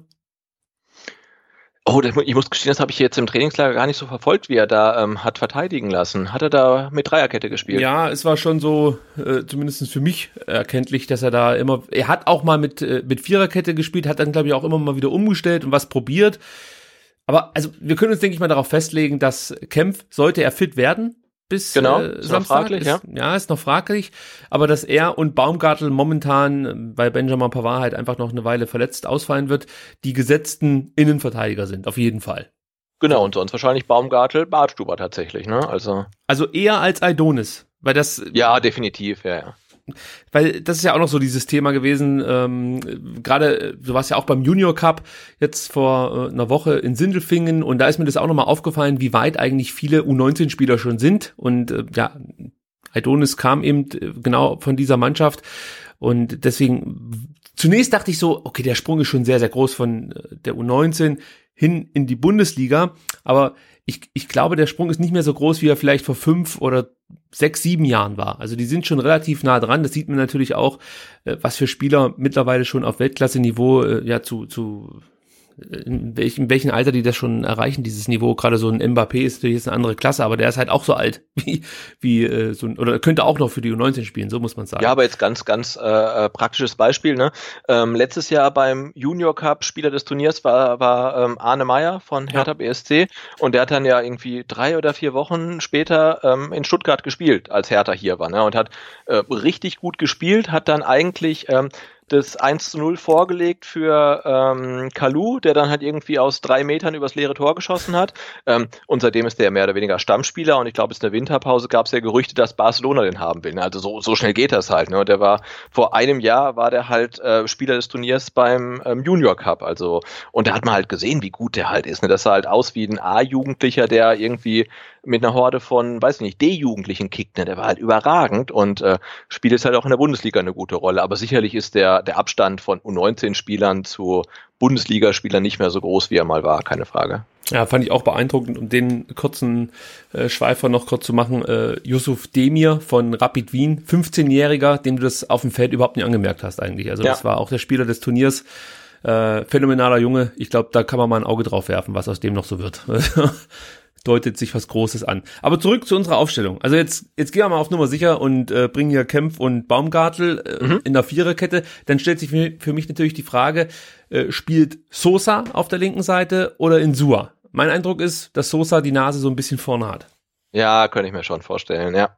Wie bist du mit ihm bislang zufrieden? Also ich, ja, finde den eigentlich ja, ganz ansehnlich das, auf dem Platz. Das ist echt so, echt so die Sache, ne? Das ist halt auch, ähm, ja, man, man mag dem Herrn Resch halt viel ankreiden, aber ich glaube, seine Transfers waren jetzt nicht die allerschlechtesten, das hat halt keiner funktioniert und das ist ja nicht unbedingt seine Schuld, ne? Da gab es dann Verletzungspech und dieses und jenes und unglückliche Eigentore, aber das Hoss hat ja gezeigt, dass er Potenzial hat und ich könnte mir schon vorstellen, dass Markus Weinzierl ihn dann ähm, auch starten lässt, also weil der, der Junge scheint ja kein, kein Schlechter zu sein. Ja, also ich fand auch die Auftritte, die er bislang hatte beim VfB Stuttgart, die waren nicht besonders schlecht oder sagen wir mal nicht schlechter als das, was Insua gezeigt hat. Der hat sich da eher mal den einen oder anderen Lapsus erlaubt.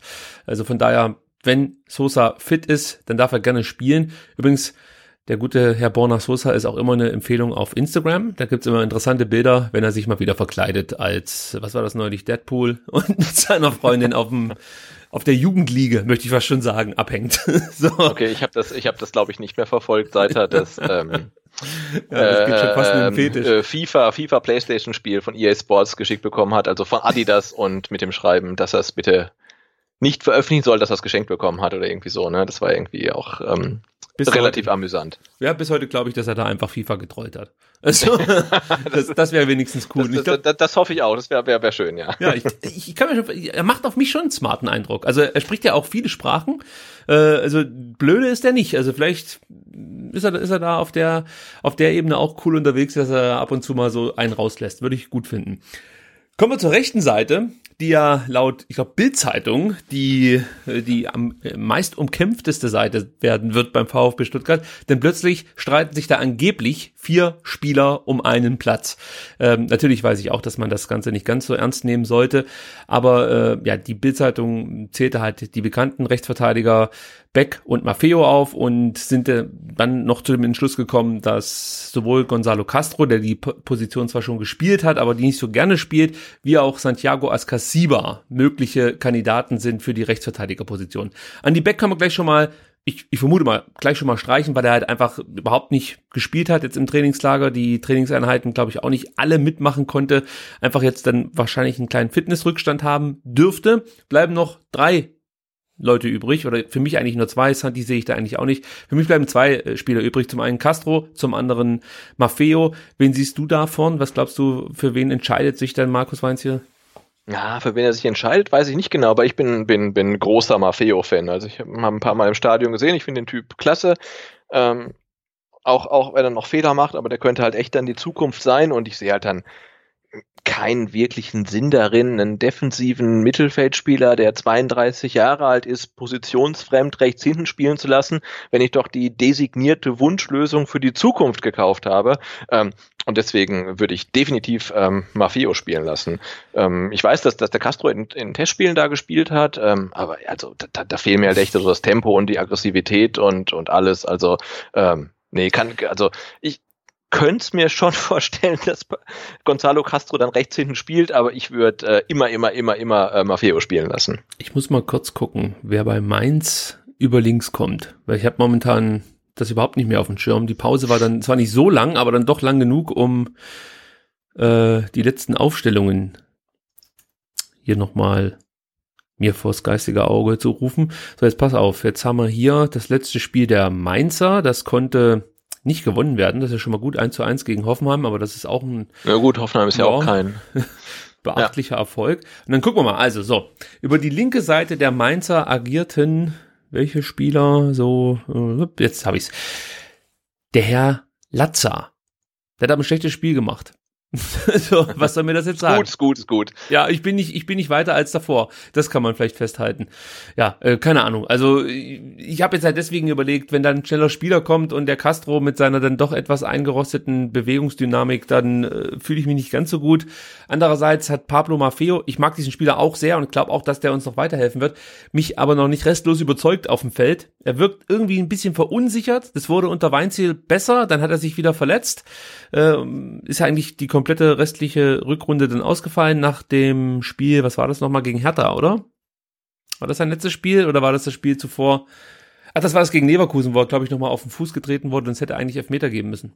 Ich ah, ja, genau, das war die Szene, ja, ja, ja, ja, ja. ja nee, und ja. Da hat er ja vorher eine sensationelle Szene gehabt eigentlich, ne, also ja. wie er da den Angriff vorbereitet hat und ich habe mir, ich weiß gar nicht, wo hat er im Mittelfeld gespielt, war das gegen gegen Frankfurt oder so, ähm, da hat er mir eigentlich besser gefallen als in einer, in einer Viererkette. Gegen ähm, Dortmund ja, hat er mal im Mittelfeld gespielt.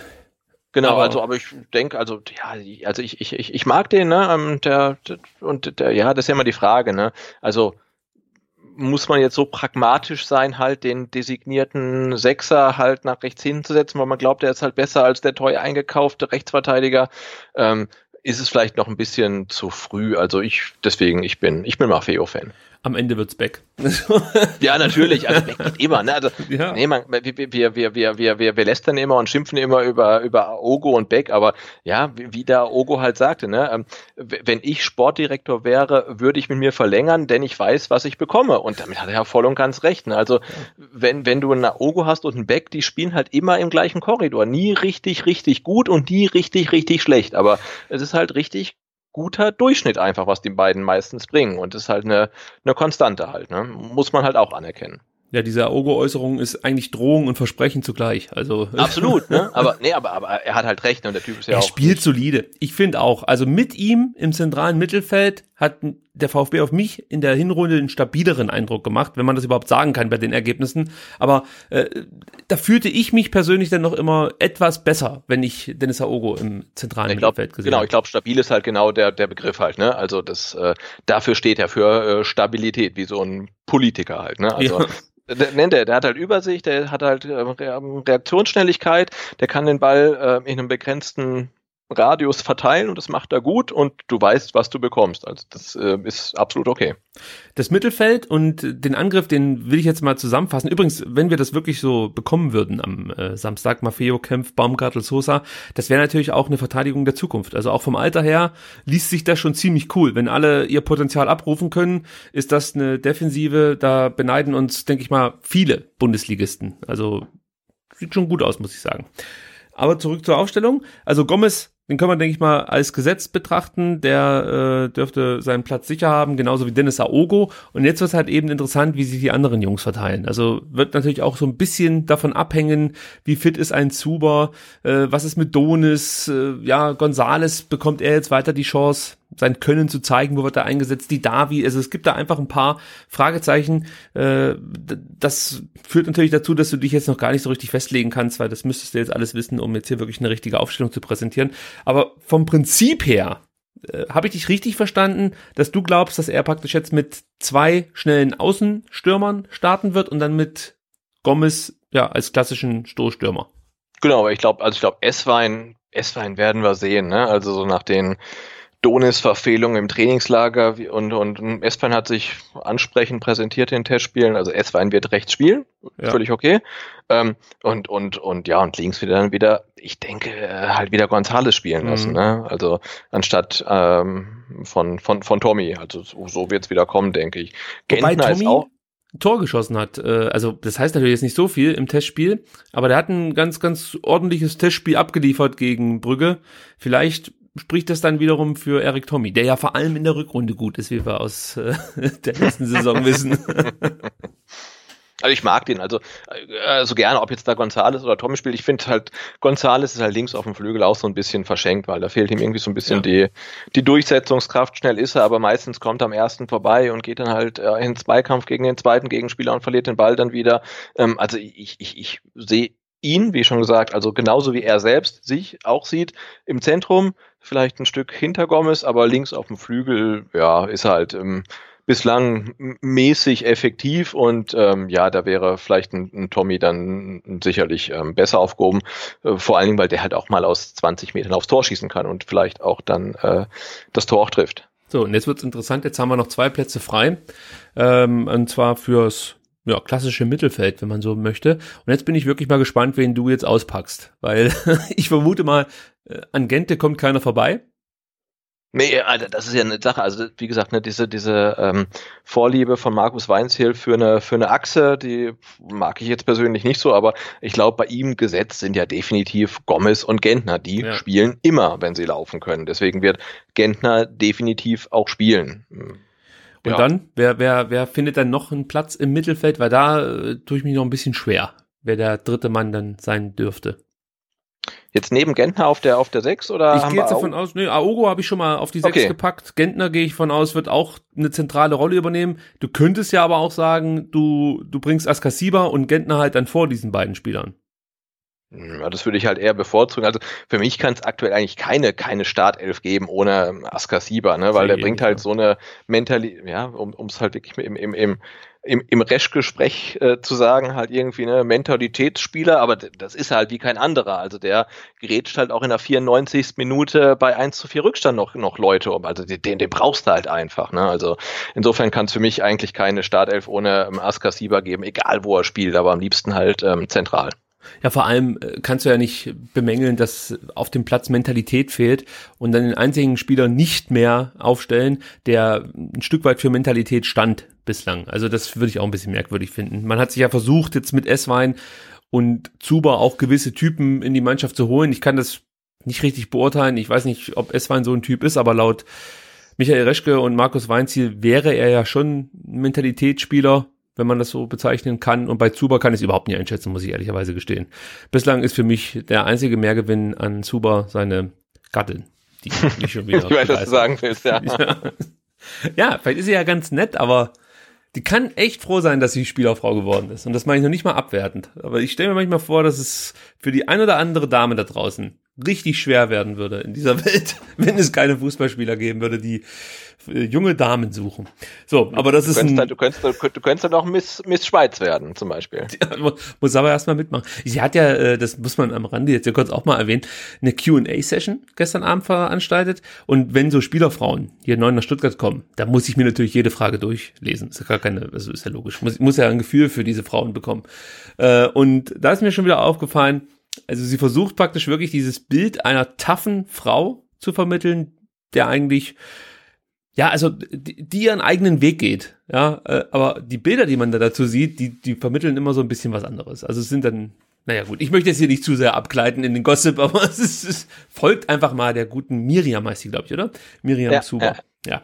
Ist auf jeden Fall, ja, interessant, so möchte ich es ausdrücken. Gut, also ich bin gespannt, ob es dann am Samstag wirklich so kommt und ähm, ob ja einfach dann äh, unsere, unsere Aufstellung zutrifft. Wahrscheinlich wird sie das nicht tun, aber ich denke mal, so ein bisschen rumspinnen können wir ja auch ab und zu mal.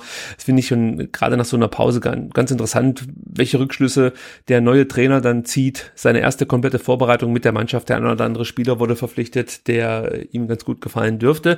Jetzt ist natürlich die Frage, was passiert eigentlich, wenn es schief geht? Ja, also es ist jetzt nicht so abwegig, dass der VfB gegen Mainz nicht gewinnt. Das ist einfach ein unangenehmer Gegner. Mainz hat auch schon diverse Top-Clubs in dieser Saison vor Problemen gestellt. Die Bayern hatten schwer, Dortmund hat sich nicht so leicht getan. Also das ist schon schwierig. Vielleicht für uns der Vorteil, dass wir natürlich zu Hause spielen. Ja, also auch da ist natürlich dann das Publikum gefragt, dass man mitmacht, auch wenn es vielleicht nicht so gut läuft.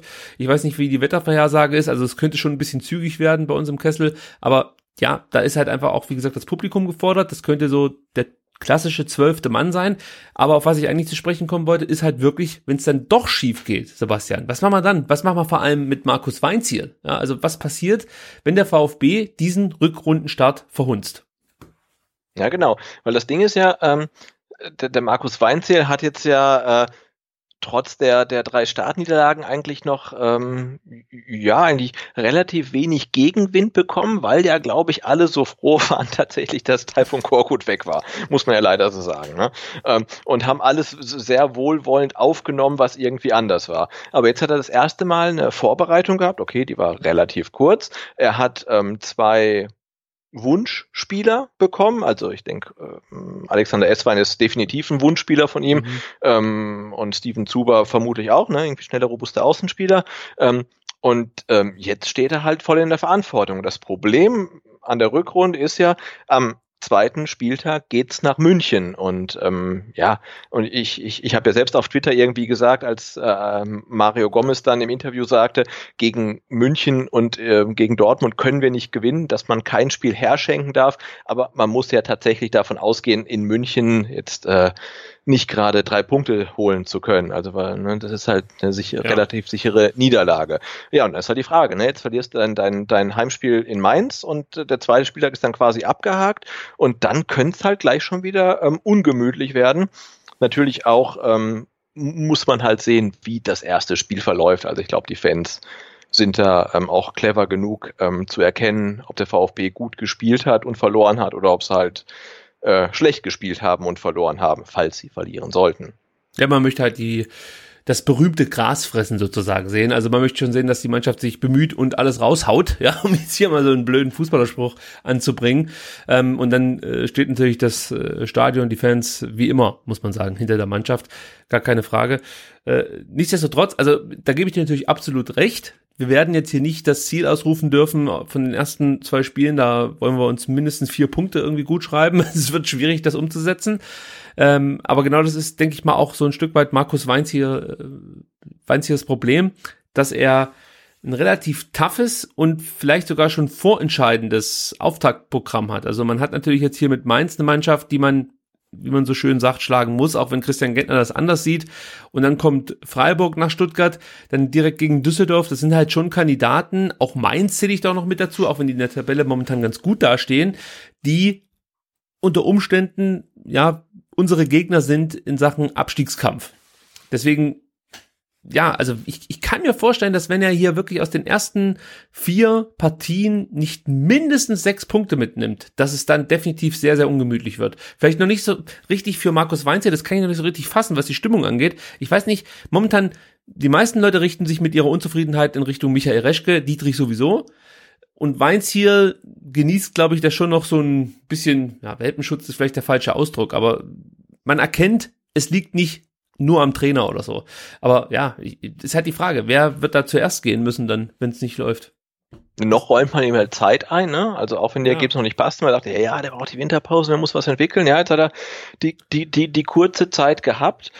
Aber ja, tatsächlich muss, muss da was kommen, ne? Und wenn man jetzt sieht, ähm, ja, wie du sagtest, ne, die ersten vier Spieltage, Mainz, München, okay, klammern dann wirklich, also klammern ja. wirklich mal aus. Und dann hast du halt dann Freiburg und Düsseldorf. Und du hast Mainz, Freiburg, Düsseldorf. Und da musst du halt einfach punkten, ne? Und wie du sagst, also ich denke, aus den drei Spielen sechs Punkte sind lebensnotwendig. Das ist jetzt nicht irgendwie der Anspruch vom schwierigen Umfeld, sondern das ist halt so die Vorgabe, die der Abstiegskampf diktiert. Weil wenn du die Punkte nicht holst, dann bist du halt wahrscheinlich ganz unten drin, ne? Und auch das bis zum Ende der Saison. Also die Spiele, äh, die, die darfst du halt auf keinen Fall verlieren. Also du darfst gegen Mainz nicht verlieren zu Hause, du darfst gegen Freiburg äh, zu Hause nicht, nicht verlieren, eigentlich musst du es gewinnen, ja. ähm, und du darfst auch in Düsseldorf nicht verlieren. Und das ist halt äh, wahrscheinlich auch dann weniger eine Frage der taktischen Einstellung und Vorbereitung, sondern echt eine Frage der viel zitierten Mentalität, weil der VfB hat die Qualität, um diese Spiele nicht zu verlieren, und das müssen sie halt abrufen.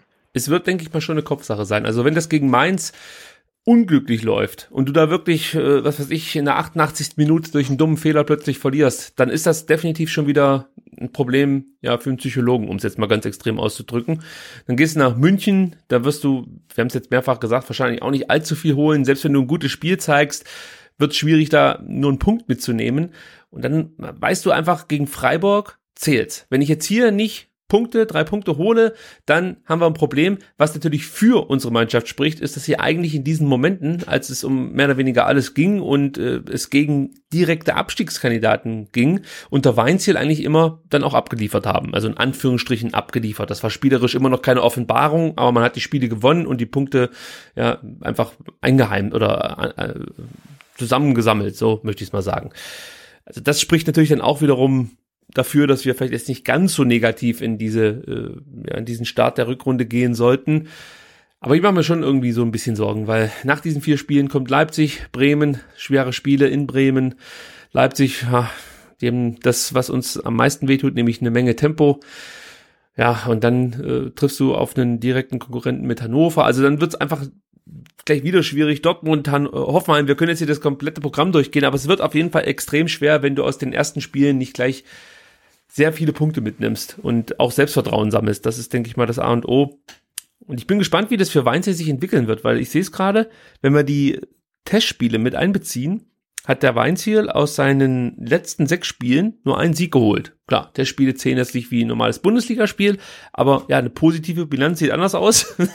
Insgesamt Bundesliga-Bilanz, bislang zehn Spiele, sieben Niederlagen, zwei, äh, drei Siege. Auch nur ausbaufähig, würde ich fast schon sagen, oder? Ja, also ich glaube echt, dass sich halt das sehr aufs erste Spiel der Rückrunde konzentriert, ne? Weil der VfB ist ja gern so ähm, powered by Euphorie, ähm, und wenn du halt mit, mit dem Heimsieg aus dem Mainz-Spiel rausgehst, dann kannst du auch in München verlieren, ohne halt irgendwie so einen moralischen Einbruch zu erleiden, und kannst dann halt ins nächste Heimspiel relativ locker reingehen, aber ja, wenn du halt gegen Mainz halt nicht nicht gewinnst, also deswegen, ich glaube, das erste Spiel jetzt am Samstag ist super, super wichtig einfach. Ja, ja, das denke ich auch. Und äh, wir haben es gerade eben schon angesprochen, für Michael Reschke wird dieses Spiel auch extrem wichtig sein. Und der hatte gestern, ja, ich möchte nicht so weit gehen und sagen, einen legendären Auftritt bei Sport im Dritten. Denn es war eigentlich der typische Reschke, immer etwas unbeholfen, weiß nicht so richtig, wann er den Satz beenden soll. Und ähm, ja, stammelt halt vor sich hin. Und am Ende kommt vielleicht mehr raus, als eigentlich nötig war. Du hast den Auftritt so ein bisschen mitverfolgt. Was war dein Eindruck von Michael Reschke? Wirkt er auf dich angeschlagen oder hat er die Zügel fest in der Hand?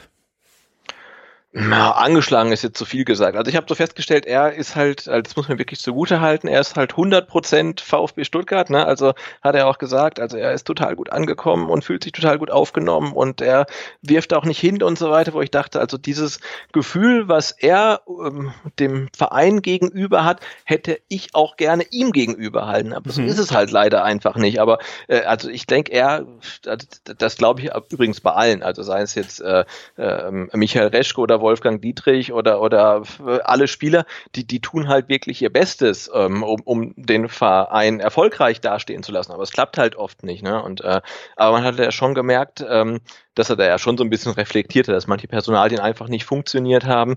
Was mich so ein bisschen erschreckt hat, ist, ne, als er darauf angesprochen wurde, ähm, ob der Kader halt fehlgeplant wurde, dass er als erstes halt anführte, dass ja der Kader der Vizemeister der Rückrunde ist.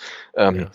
Wo ja alle sagen, naja, die haben ja, also die Verantwortlichen haben ja genau gewusst, dass man die Rückrunde jetzt nicht zu hoch ähm, einschätzen darf und diese ganze Euphorie vom Umfeld reingebracht wurde. Und dann führt er als erstes an, ähm, dass man ja in der Rückrunde Zweiter geworden ist, wo ja jeder von uns eigentlich weiß, dass es halt eine komplette Freak-Rückrunde war, die eigentlich so nie passieren kann.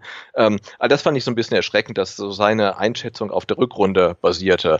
Ähm, ja, aber ansonsten, mh, ja, also ein Ein, ein, ein Auftritt von ihm, der jetzt, weiß ich nicht, also weniger legendär war als irgendwelche Pressekonferenzen, aber dann doch wieder so ein bisschen erhellend, wie, wie, wie er denkt und das einschätzt.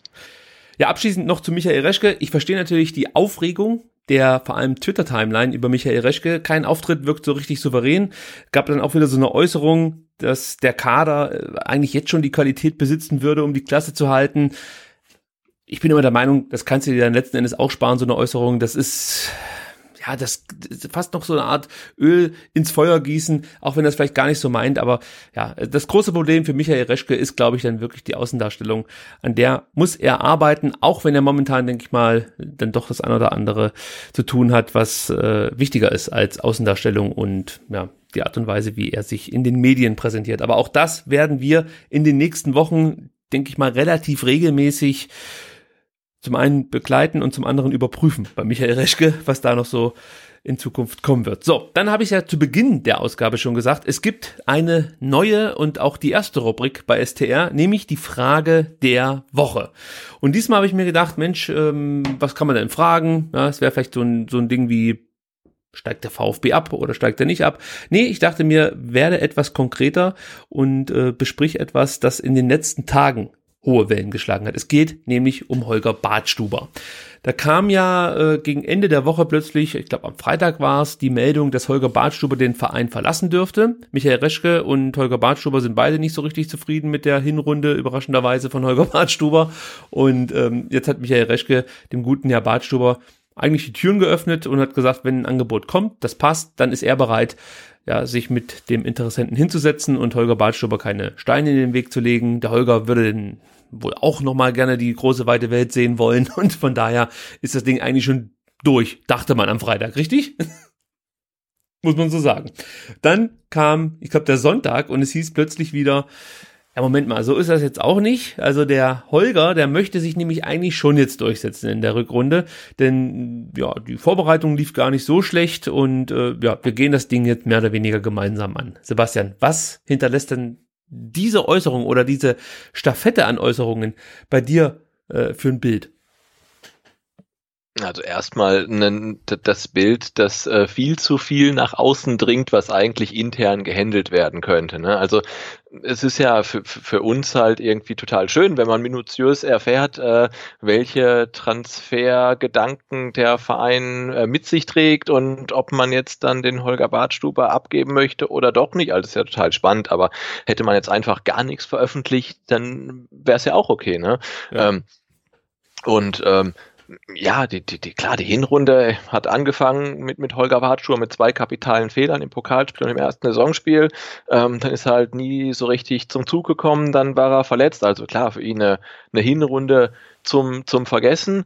Ähm, ja, aber man muss jetzt ja auch dann berücksichtigen, ne? ähm, Benjamin Pavard ist verletzt, ähm, spielt frühestens wohl gegen Freiburg und jeder weiß, dass er dann zu den Bayern wechselt, ähm, ist offiziell. Äh, da, da frage ich mich auch, also spielt der dann überhaupt wirklich nochmal für den VfB? Muss der spielen? Ähm, und insofern ist dann die Frage, kann man Holger Badstuber in der Winterpause überhaupt abgeben? Oder habe ich dann schon wieder ein Problem, weil ich zu viele, zu wenig Innenverteidiger habe? Ähm, Kämpft ist auch verletzungsanfällig, also... Muss man auch genau, ne? Also Kempf, Kempf, weiß ich auch nicht, ob der siebzehn Spiele in der Rückrunde macht. Also wahrscheinlich brauche ich Holger Badstuber sogar. Ähm, ja, und äh, irgendwie wieder eine, eine maximal unglückliche Geschichte, ne? Und ähm, ja, und das so das Licht, was es auf Holger Badstuber wirft, ist natürlich auch kein gutes, weil er, er, er wollte ja äh, nicht irgendwie zu einem ambitionierten Zweitligisten wechseln, um, keine Ahnung, Union Berlin zum Aufstieg zu verhelfen, sondern er wollte ja zu, wenn ich es richtig gelesen habe, zu Chicago Fire wohl wechseln. Zum Basti. Ne? Zu, genau, zum, zum, zum Schweinsteiger. Und dann nochmal irgendwie, ja, U S A sehen und gut verdienen, und es hat irgendwo nicht geklappt, und jetzt heißt, na gut, dann bleibe ich halt und setze mich hier durch, aber so von der Glaubwürdigkeit ist das ja auch alles eher so hm, mittelmäßig. Ich verstehe halt nicht, warum man darüber überhaupt spricht, warum sagt denn der Reschke da was? Das kann ich ja nicht. Ja eben, also die ganze Geschichte hätte ja nicht, wenn, wenn, wenn Holger Badstuber sagt, hey, ich würde gerne nach Chicago wechseln, dann sagt man, ist von uns aus okay, wenn es klappt, ist gut, wenn nicht, dann bleibst du halt und dann bleibt er halt und äh, das erfährt niemand von uns, und da wären wir, glaube ich, so im Endeffekt dann tatsächlich auch alle glücklicher als mit der jetzigen Situation, wenn man weiß, okay, da verteidigt dann im Zweifelsfall jemand, der eigentlich so gar nicht mehr richtig für den VfB spielen möchte, obwohl er hier ähm, einen Dreijahresvertrag hat und gutes Geld verdient. Genau, das ist mein Problem. Ja, also im Endeffekt stelle ich doch jetzt schon wieder Holger Badstuber in Frage, weil er eigentlich weg wollte und dann ist der Transfer gescheitert und jetzt muss er halt noch beim VfB bleiben. So. Dann hast du die Problematik mit Benjamin Pavard, der zum einen mit einer schweren Verletzung momentan noch zu tun hat. Wenn er zurückkommt, wird er auch nicht gleich bei hundert Prozent sein. Das heißt, wenn es gut läuft, macht er noch zehn Spiele für den VfB. Ja, also wenn es gut läuft. Und da kann man mit Sicherheit dann auch fragen, wenn es mal nicht so gut läuft für ihn, die Hinrunde war jetzt nicht schon, oder war jetzt schon weniger überzeugend. Ja, ist der noch mit dem Kopf ganz beim VfB und so. Man weiß ja, wie diese Mechanismen dann sind, wenn ein Spieler Wechsel so früh bekannt gibt, dann sind das immer die Dinge, die man dann auch hört. So, und jetzt machst du dann, wie gesagt, noch mit Holger Badstuber ein zweites Feld auf, das dann auch nochmal Probleme mit sich bringt, aus meiner Sicht, die man hätte einfach verhindern können, indem man gar nichts sagt. Ich kann es nicht nachvollziehen. Aber jetzt eigentlich zur Frage der Woche, denn ich wollte natürlich wissen, was ist jetzt besser für uns als VfB Stuttgart? Sollte der VfB lieber mit oder ohne Holger Badstuber in die Rückrunde gehen? Und ich habe diese Frage auf Twitter und auf Instagram gestellt. Und auf Instagram sind dreiundfünfzig Prozent der Instagrammies, oder wie man die Leute da nennt, der Meinung, man sollte mit Holger Badstuber in die Rückrunde gehen. Und interessanterweise Twitter, ja, da wo die ganzen schlechten Menschen sind, so wie wir, äh, da sagen zweiundsechzig Prozent ohne Holger Badstuber bitte in die Rückrunde gehen. Ähm, ja, du hast dich ja relativ klar schon ausgedrückt, du würdest definitiv mit ihm in die Rückrunde gehen. Äh, wäre denn für dich, sag ich mal jetzt, eine Verpflichtung eines weiteren Innenverteidigers eine Möglichkeit, um dich dann noch umzustimmen, dass du sagst, okay, wenn der Badstuber geht und man kann, weiß ich jetzt nicht, irgendeinen, irgendeinen Spieler noch verpflichten, dass du dann damit d'accord gehen würdest mit der äh, oder mit dem Abgang von Holger Badstuber? Ja, das Problem ist dann, du musst echt dann seinen Abgang wieder kompensieren. Jetzt kannst mhm. du sagen, okay, der hat drei Jahre Vertrag und du kriegst irgendwie von der Payroll, was was was gut ist, äh, weil er dann eh keine große Zukunft hat, aber du hast halt hinten wieder eine Baustelle. Also wenn man jetzt, wenn mir jetzt jemand garantieren würde, Baumgartel und Kempf machen siebzehn Rückrundenspiele, dann würde ich sagen, okay, dann kann, kann er kann er gehen, ne? Aber das weißt du halt nicht, und dann hast du, ja, also ich sehe Pavard halt echt, es gibt doch so ein bisschen Unsicherheit, also wann der nach seiner Muskelverletzung wieder wieder reinkommt, ob der gleich gut spielt. Dann hast du mit Donis natürlich noch ein, noch ein Nachwuchs, ähm, Nachwuchskraft, die spielen könnte, aber ähm, jetzt angesichts der Tatsache, dass wir bis zum vierunddreißigsten Spieltag auch irgendwie knietief im Abstiegskampf ähm, stecken könnten, weiß ich nicht, ob da halt dann gerade der Adonis halt dann der Richtige ist, der in der Innenverteidigung dann spielt, wo irgendwie jeder Fehler halt mit dem Tor bestraft werden kann. Und insofern, also in meiner Idealvorstellung wird ähm, Holger Badstuber in der Rückrunde jetzt noch bleiben und dann ähm, nach der Saison halt irgendwo hinwechseln. Wir würden auch viel Geld für ihn bekommen. Es gab ja auch die Gerüchte äh, rund um den türkischen Innenverteidiger, ich glaube Otcan Kabak oder so heißt er. Ich hoffe, ich spreche den Namen jetzt richtig aus. achtzehnjähriger Innenverteidiger von Gal- Galatasaray Istanbul. Da gab es jetzt heute schon wieder die Meldungen, dass man in Istanbul den Vertrag mit ihm wohl gerne verlängern würde. Der Vertrag beinhaltet eine Ausstiegsklausel über siebeneinhalb Millionen Euro. Der VfB war schon bereit, elf Millionen oder ich glaube elfeinhalb für ihn zu bezahlen, was jetzt nicht ganz unüblich ist in der heutigen Zeit, dass man mehr als die äh, veranschlagte Ablösesumme bezahlt, um halt den Zuschlag zu erhalten. Jetzt, wie gesagt, gab es heute die Meldung, dass Galatasaray gerne den Vertrag verlängern würde und natürlich auch die Bezüge verbessern würde von Kabak. Und äh, es gibt natürlich auch schon Anfragen von großen anderen Vereinen aus England, Watford und Manchester United haben da wohl Interesse. Also ich denke mal, es wird ganz schwer für den VfB, so einen Spieler zu verpflichten.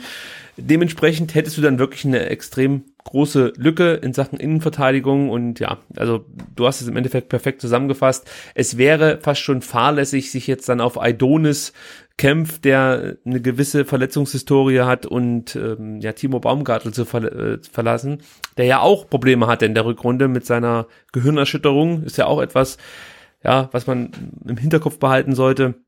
Ja, also mir wäre da nicht ganz wohl, wenn man Badstuber jetzt einfach gehen lässt. Ich habe übrigens noch eine Verschwörungstheorie entwickelt zu der ganzen Nummer, wie das zustande kam, dass sich Michael Reschke ja einmal so äußert und zwei Tage später das Ganze wieder zurücknimmt. Und zwar habe ich mir gedacht, dass vielleicht zum Zeitpunkt, als er das Interview gegeben hat, dass Badstuber eben den Verein verlassen dürfte, dass die Verhandlungen klar in eine Richtung tendierten, nämlich dass er den Verein verlässt und dass Reschke damit die Öffentlichkeit oder vor allem die Fans schon mal darauf vorbereiten wollte, dass es eben diesen Abgang gibt. Und dann hat sich das in den letzten Minuten oder letzten Atemzügen der Verhandlungen dann doch ja einfach nicht ergeben, so wie sich alle Seiten vorgestellt haben, und so kam es dann nicht zu einem erfolgreichen Vertragsabschluss und deswegen ist er dann wieder zurückgerudert. Das Problem wäre, wenn es so dann letzten Endes gewesen wäre, natürlich auch wieder Michael Reschke, der sich eben am Freitag da weit aus dem Fenster lehnt und so ein Zeug rausposaunt, dass Badstuber gehen dürfte. Ja, aber das war meine kleine ja, Verschwörungstheorie, ist es ja noch nicht mehr so richtig. Meine Erklärung, so möchte ich es mal sagen. Gut, haben wir die Frage der Woche ja auch untergebracht. Müssen wir mal gucken, wie wir dieses kleine Segment in den nächsten Ausgaben äh, noch feinjustieren können. Aber ich denke mal, die eine oder andere Frage wird sich dann auch mit dem Laufe der Rückrunde von selber ergeben. Ansonsten, Sebastian, gibt es noch Themen, die du unbedingt mal unterbringen wolltest in einem VfB-Podcast? Äh, nee, tatsächlich, aber ich bin, ich bin, ich freue mich total darauf, dass am Samstag wieder Fußball gespielt wird, ne? Oh ja. Weil wir äh, diskutieren so viel und spekulieren und äh, wer spielt rechts hinten und äh, Aogo, Gentner, Doppelsechs oder doch Ascacibar und überhaupt und wie könnte das sein? Und ja, dann Samstag fünfzehn Uhr dreißig, ne? Dann stehen elf Leute ähm, auf dem Platz und spielen gut oder weniger gut und dann haben wir alle unsere Antworten und sind danach äh, entweder total begeistert oder total schockiert. Also deswegen ähm, äh, freue ich mich schon ein bisschen drauf, dass wieder Fußball gespielt wird. Ich finde es fast schon schöner, dass momentan kein Fußball gespielt wird, weil das heißt einfach ja noch so ein bisschen Spekulation übrig. Ja, also ab Samstag wissen wir halt genau, wo diese Mannschaft steht, ob es eine Verbesserung gibt, ob es Hoffnung gibt, dass wir wieder einigermaßen ansehnlichen Fußball sehen dürfen. Äh, ja, und und bis dahin ist es es ist für mich wirklich jetzt mittlerweile äh, so die heiße Phase, wo ich etwas unruhiger werde, auch wenn es heute erst Montagabend ist, aber ich merke das schon langsam. Es es kribbelt nicht nur, es juckt richtig. Also es wird einfach jetzt Zeit. Übrigens gehe ich jetzt in meine erste Spielzeit ohne Sky, ohne Dauerkarte. Ja, nur mit VfB T V. Und nach den Testspielen wird mir da vor Angst und Bange, muss ich ganz ehrlich sagen. Aber ich habe mir sagen lassen, dass äh, andere Kommentatoren am Werk sind, wenn der VfB auf VfB T V übertragen wird. Kannst du das bestätigen? Nutzt du VfB T V? Äh, ich glaube, ich habe es abonniert, aber noch nie geguckt. Gibt's äh, ja ich habe es irgendwann mal abonniert und immer vergessen zu kündigen. Und äh, ich habe es, glaube ich, noch noch noch nie geguckt. Aber du kannst da nicht die Spiele live sehen, oder doch? Nee, du kannst die zeitversetzt sehen. Aber da habe ich ja. mir natürlich schon was überlegt. Ich gehe einfach trainieren. In der Zeit, wenn der VfB spielt. Also ich mache das jetzt erstmal am Anfang so. Ich probiere das nur mal aus. Ich ich habe es noch nie gemacht so. Äh, aber ich bin einfach nicht mehr bereit, Sky-Geld zu bezahlen. So, und andererseits bin ich auch nicht bereit, mich äh, ja vor einen Rechner zu setzen und dann so Ähm, japanische, die russischen, die russischen ja, also, Hacker-Streams da zu gucken. Ich hab auch keinen Bock drauf. Ich möchte das auf einem ordentlichen Fernseher gucken dürfen, mit einer halbwegs ansprechenden Qualität, und mein Smart T V bietet VfB T V an und ich dachte, komm, dann unterstütze ich hier mit meinem Verein äh, und gehe einfach trainieren in der Zeit, wo der VfB spielt, komme dann nach Hause, werde mich natürlich komplett von der Außenwelt no, abschotten. Informationssperre. Absolut, ja. Komplett. Das Telefon ist aus. Kannst aber einen drauf lassen. Also ich, ich verfolge ja auch die U F C, also M M A, und äh, ich kann das halt nicht immer nachts live gucken. Ja. Das beginnt halt irgendwie null Uhr dreißig und ist dann morgens um sieben zu Ende in der Nacht von Samstag auf Sonntag. Das, das machst du bei speziellen Events, aber in der Regel machst du es nicht. Da gibt's dann auch immer bis Sonntagnachmittag eine absolute Sperre mit der Außenwelt. Also da wird äh, nichts kommuniziert, was im Internet stattfindet. Und so wird das dann auch laufen beim VfB am Samstag. So. Und wenn ich dann vorm Fernseher sitze, dann hoffe ich einfach, dass es irgendwie so ein so einen Moment gibt, der mir einfach Hoffnung macht. Ja, so ähnlich wie das gegen Hertha war. Das war so ein schöner Moment in der Hinrunde, vielleicht auch neben, den Sp- neben dem äh, Bremen-Spiel der einzige schöne Moment, an den ich mich so spontan erinnern kann, in dieser doch etwas gewöhnungsbedürftigen Hinrunde. Ja, ich hoffe darauf, dass es dann am Samstag wieder soweit ist. Und wer weiß, was uns da erwartet. Keiner weiß es so richtig. Deswegen spekulieren wir hier weiter. Gut, Sebastian, hat mir sehr, sehr viel Spaß gemacht. Ich möchte mal darauf hinweisen, dass man dir folgen sollte.